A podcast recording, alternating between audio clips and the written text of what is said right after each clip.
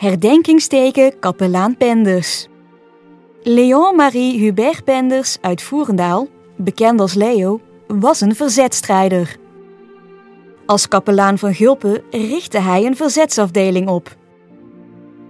Hij bracht onderduikers onder en onderhield een pilotenlijn, waarmee Engelse en Amerikaanse piloten vanuit het noorden van Nederland werden doorgesluist naar het vrije deel van Frankrijk. Aan zijn werk als verzetstrijder kwam een einde nadat zijn verzetsgroep werd geïnfiltreerd.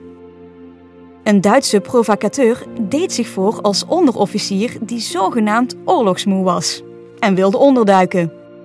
Kapelaan Leo werd op 21 juli 1944 thuis gearresteerd en naar het politiebureau van Maastricht gebracht, samen met tien andere kopstukken uit het verzet. Een actie die later bekend werd als de Klap van Wittem. Via het concentratiekamp in Vught werd hij getransporteerd naar Oranienburg. Van daaruit belandde hij in Bergen-Belsen.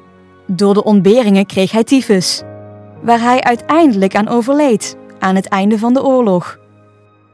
Na de oorlog wordt dit plein, Kapelaan Pendersplein, naar hem vernoemd. Ook wordt hij vermeld op het herdenkingsmonument in Voerendaal.